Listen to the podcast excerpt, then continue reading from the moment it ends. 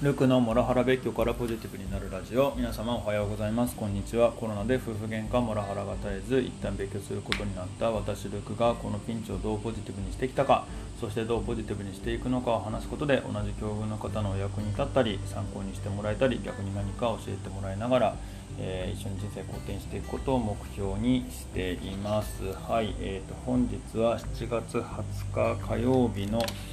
朝しちじでございますというところで、今日はですね、あのモラハラ被害者も共依存だって私が見捨てたらあの人は生きていけないの幻想ということで、えー、そんなお話させていただきます。えーと、なんでこんな話するかっていうと、あの昨日ですね、インスタグラムでモラハラカウンセラーの方が夜にですね、えー、ライブ配信されていて、その方の話をちょっと聞く機会があったんですけれども、えー、結構この共依存って話なるほどなって思って調べてみたら、結構ぐさりぐさりときたので、ちょっと紹介させていただければと思います。で、共依存とは何かっていうところでウィキペディアをちょっと調べてみました。あのノートの方には結構関係するところ、えー、っと引用で載せていますし、あとまあ一応あのこの概要欄にも ユーアールエル は、えーっと共依、えーウィキペディアの共依存へのリンクっていうのは一応貼っておきます。で、ちょっと共依存とはっていうのを簡単にそこから持ってくると、まあ、人間関係にとらわれている関係への、えー、思考状態、アディクションを指す、えー、人を世話、介護することへの愛情が依存である。愛情という名の支配、自己満足である。えー、共依存者は相手から依存されることに無意識のうちに自己の存在価値を見出し、そして相手をコントロールし、自分の望む行動を取らせることで、えー、自分の心の平穏を保とうとする。で、共依存にある状況では、えー、依存症患者がパートナーに依存し、またパートナーも患者のケアに依存するため、その環境が持続する。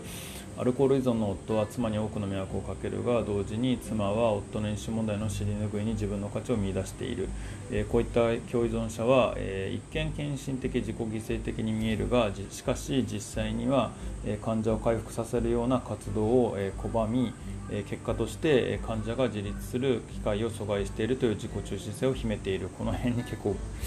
うーんそうは思っていないつもりでもぐさぐさきたなというところが、えっと、このウィキペディアを読んで結構きました。で、この話を読んだ時に、あのだらしない夫じゃなくて依存症っていう漫画が一時期ですね、えー、流行っていてですね、その漫画を思い出しました。で、その漫画へのリンクっていうのも、えっと、概要欄に貼ってるし、ノートだと、えっと、いちわ無料のところへのリンクっていうのも貼ってあるので見ていただければと思いますが、えー、この漫画あの非常に面白くてですね、本当にあのアルコール依存症のあるあるとか、あと他にもギャンブル依存症、えっと、薬物依存症の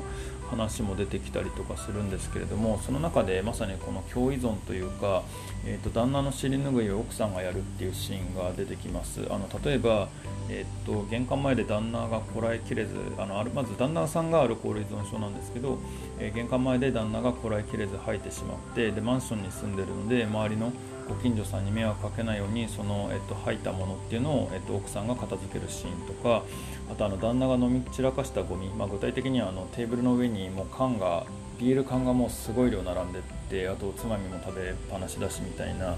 そういうゴミを、えっと、奥さんが片付けるといったところです。で、まあ、それを、えっと、他の依存症経験者が実はそれはやっちゃいけないことなんだよっていうことを諭すっていう場面があって、私もそれを読んだ時結構あのなんでしょうね、嫁さんのモラハラや家事放棄に対して僕がやってたやってたことっていうのもこれに近いかなと、なんか当時半分ぐらいの気持ちで思ってたんですけど、でもやっぱりこの本読んだ時に、あの嫁さんの尻拭いを少し少し少なくしたっていうのは正直あったなぁなんて思ってました。まあ、具体的には結構あの彼女リビングであのテレビ見ながら寝落ちとかよくやってたんですね。で、あのその時に何でしょうね、あの風邪ひかないでほしいから布団をかけるとかやってたんですけども、今思うとそれもあのよろしくないなとか、本当にあのこの漫画の中でも何でしょうね、お酒飲んでソファーで寝落ちする旦那さんに昔だったら布団かけてあげてたのをかけないみたいなシーンがあって、でそれで風邪ひいて、あの自分で要は寝落ちすると風邪をひくっていうことを自分で分かんないと。寝落ちしたら、えっと、パートナーが布団をかけてくれるってなると、寝落ちしてもいいんだってなっちゃうのでダメだっていう話で、いやなるほどって思ったんですよね。で、他にもだから彼女にとっては家事放棄しても旦那がやってくれるから家事やんなくていいんだになっちゃうっていうことになってたかななんていうふうにも正直思ってます。で、まあ、それが、えっと、当時はなんか僕の中ではそのモラある意味モラハラ依存になってる彼女をの尻拭いをしないっていうぐらいのつもりでいたんですけれども、まあ、強依存って言われて結構またぐさりときましたけど、納得感もありましたっていう感じです。で、そのモラハラカウンセラーさんの話の中で、モラハラ被害者はその環境から逃げられないっていうけれど、られないじゃなくてしない判断をしてるって言われて、これもまた結構ぐさりってきました。あの要は何でしょうね、別居しない別居できない理由を並べ立ててしまいますと、まあ、特にもしかしたらあのその場合女性の方が結構多い理由になるかもしれない並べる理由に今から言う理由、結構女性が特に並べちゃう理由かもしれないですけど、まあ、子供がかわいそう、生活は大丈夫か、お金は大丈夫か、この人を見捨てて大丈夫かなどなどがありますと、まあ、僕もやっぱり子供がかわいそう、子供が大丈夫か、あとまあ僕が連れてって子供は大丈夫かだとかもそうだし、あとその逆で僕が出てっちゃって子供は大丈夫かっていうところで、やっぱ子供が一番、えーと、僕が嫁さんから離れない理由だったななんていうふうに思っていて、でこれらは全部強依存だからってなってて、なるほどなって思います。で今ですら私は妻がかわいそうを救わなきゃって思っちゃう自分もあって、でこれは愛なのかななんていうふうに思ってたんですけども、まあ、もしかしたら強依存なのかもななんていうふうにも改めてあの思いました。でえっとウィキペディアの中で出てきたもうこの言葉がぐっさりなんですけど、だって私が見捨てたらあの人は生きていけないの幻想っていうのがあるなって感じました。でさらにちょっとウィキペディアからまた引用続けると、あのまあ今のってアルコール依存症の話が出たけれども、最近はこの強依存の関係って、まあ、暴力を振る夫とそれに耐える妻の ディーブイ 関係とかにも適用しますと、まあ、他にもギャンブルとかいろんなものにあの借金とかにも適用するけど、やっぱ商材価値や承認欲求を満たすために支配的となる親からの無償な愛を受けたい子どもの親子関係が逆転するとか、まあ、この観点から自立できない子どものパーソナリティ障害、恋愛における自己愛的な障害にまで強依存の概念が適用され使用されるようになっているっていうので、すごいなるほど感がありました。であとここからですね、あの強依存関係は一見すると献身的に見えて、強依存者はだって私が見捨てたらあの人は生きていけないなどの発言をすることが多い。結果として当人や双方の能力を奪い無力化し、その人の生殺与奪を自分次第とする支配になり得る、えー、完璧に支配しているという快感を得たいというエゴイズムが隠されている。人のために尽くすことは一見すると良いこととして捉えがちであるが、家庭内に問題があっても外の世界で他者の生活などを支援する、手伝うという場面において本人が必死になればできるはずの能力も奪う結果になり、健康的な依存から強依存の関係に成立しやすいということで、これ結構ぐさぐさ僕来ました。あの妻がやるべき役割を私が奪っちゃっていたとか、彼女の能力をどんどん削いでいって、あの手伝ってる手伝ってるっていうかおかしいな、まあ、でもあの一緒にあの家庭をなんとか成り立たせようと頑張っていたっていうところが、実はあの生きる力を奪ってたっていうのはうーんそうだったのかもしれないなって今すごく感じました。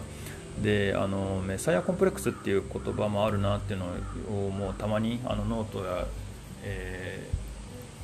音声配信の中でも語ってたりとかするんですけれども、こうやって調べてみると、まあ、メサイアコンプレックスっていうよりかは強依存っていうこの考え方の方が結構自分がやらかしてたことかなとすごいしっくりきました。もちろんだからって自分が悪いとも思わないんですけれども、えっとうん、ただやり方が良くなかったんだなっていうのを改めて思いました。で、まあ、あとそのこの今回のこの別居によって彼女は自分の力でいろいろやらなきゃいけなくなってるっていうのは、まあ、見方を変えると彼女にとっても自分の人生を生きることができてきて、あの彼女にとっても好転してきてるかもしれないっていうふうにちょっとあの前向きに捉えられる気持ちも出てきたななんていうふうに思ってます。でもまとめに入っていくんですけど、まあ、昨日のカウンセラーさんからモラハラする人もされる人も根っこは一緒であって強依存っていう話を聞いて、まあ、その時はそうかもぐらいに思って、まあ、今日の、あのー、配信ネタになるかなっていうつもりでちょっと調べ始めたら、結構こうやって調べてみるとぐさぐさきます。はいでまあ、私が別居後もですね、結構お金を渡したりだとかなんだかんだで話を聞いちゃうっていうのもこの強依存の関係から抜けきれてないからかもななんて感じました。また過去にあの元カノからも、大学時代に付き合ってた元カノからも、あなたといると私がどんどんダメになるっていうふうに言われたことがあって、いっかいそれで別れたんですよね。まあ、いちにしゅうかんで元に戻ったんですけども、まあ、結局その後にさんねんごに振られる、にさんねんごじゃないかな、いちにねんごかなに振られるみたいなこともありましたけど、であの優しいっていう風に結構配信してると言ってもらえるんですけれども、まあ、自分に自信がないから、自己肯定感が根っこで低いから、まあ、特に人間関係の部分というか男女関係においてすごいあのそこが弱いっていうのはあるかもしれないなと思います。仕事に対してはもう少し自信がある気がするんですけど、ここが弱いから、まあ、自分がブレるっていうことが出てきてるかもなっていうふうに思います。この辺以前エゴさんがおっしゃってたモラハラ被害者って根っこの部分では自己肯定が高いと思えてるかもしれないけど実は低いっていう、そのあたりにもしかしたらつながってるかもしれないなとか、あのこうやって行動しまくってるのもやっぱり不安から来てるかもしれないなっていう気も正直しますし、あとなんか寂しさから来てるかもなってちょっと自己分析をします、うん、なのでちょっとやっぱり何かもっと根本的に満たされることをしないといけないかもしれないなっていう気持ちもちょっと出てきましたね。あともう一個はあのー、今回改めてこういうふうに考えていくと、人を甘やかさないっていうのがあのー今後の僕のテーマになってくるかもなって気がしてます、うん、あの私今まではあの一番なんでしょうね、その仕事とかあとやらなきゃいけないことの時に一番大事なところを僕がやるっていうタイプで、でそれによって、えっと、自分の達成意欲っていうのを満足させてたように思います。でも今後においては部下ができるようになってもらわないといけなくて、あのー今までなんでしょうね、任、任せてはいたものの、あ、ラジオとこはちた、あの任せてはいたもののなんでしょうね、えー、一番大事なところ自分がやっちゃうみたいなところがあったんですよね。でもそこも、えー、今後渡していく、やら、やってもらうだとか、あと僕自身がちょっとこう見えて育成って苦手なんですよね。だけどちょっとその育成に力を入れていかないといけないなと感じました。でこれってあの老子の格言で、あの人に授けるに魚をもってするは魚をもって人に授けるにおかずかな、ごめんなさいちょっと読めないな漢字がすごすぎて難しいんですけど、あのみんな知ってる人もいるかもしれないですけど、飢えている人がいるときに魚を与えるか魚の釣り方を教えるかっていうやつですね。で人に魚を与えればいちにちで食べ終わっちゃうけど、あの釣り方を教えれば一生食べていけるっていうやつ、考え方ですね。であの僕は結構会社でもあと妻に対してもなんでしょうね、魚を与えるばっかりで釣り方を教えてくるっていうのをやってこなかったのかななんていうふうに思っていて、でそれによってなんでしょうね、周りの能力が上がってこず、えー、なんて言えばいいんだろう、結局自分も、あのー、辛くなってるっていう状況に起きてるのかななんていうふうに感じていて、まあでもこれがあのー、今の状況からすると、まあ今回あの別居によって急にちょっと妻のはしごを外したような状況になってるのかなと。なので、まあ、正直彼女も今今まで僕が全部やってたのに、いきなり全部は言い過ぎか、でも結構な部分やってたのに僕がいなくなって困ってるっていうところもあるかと思ってて、まあ、それにまた勝手に罪悪感感じてる、まあ、これもまた多分彼女のモラハラがなせる技でもある一方で、僕の強依存から来るものなんだろうなってあの今日こうやって考えると改めて思います。ただ、まあ、それでも今ただ彼女は頑張らないと子供が生活できないという状況でもあるため、まあ、彼女にとって活力ある生活になってきてるんじゃなかろうかっていうふうに思うし、あのそういうことを願います。それなのであのこれがきっかけで、あの彼女が自分の人生を自分の責任で歩み始めるきっかけになってくれればいいななんて思いますし、僕もちょっと自分の人生を歩んでいくことをちょっと動いていきたいなと思いますというところです。で、まあ、話自体はこれで終わりなんですけれども、あの三森先生の、えっと、作品、さっきのあのなんだっけ、えー、あるあれかだらしない夫じゃなくて、えー、依存症でしたか、この本すごい面白いのと、久々に見直したら他にもあのなんでしょうね、番外編だとか、あとは今は、えっと、その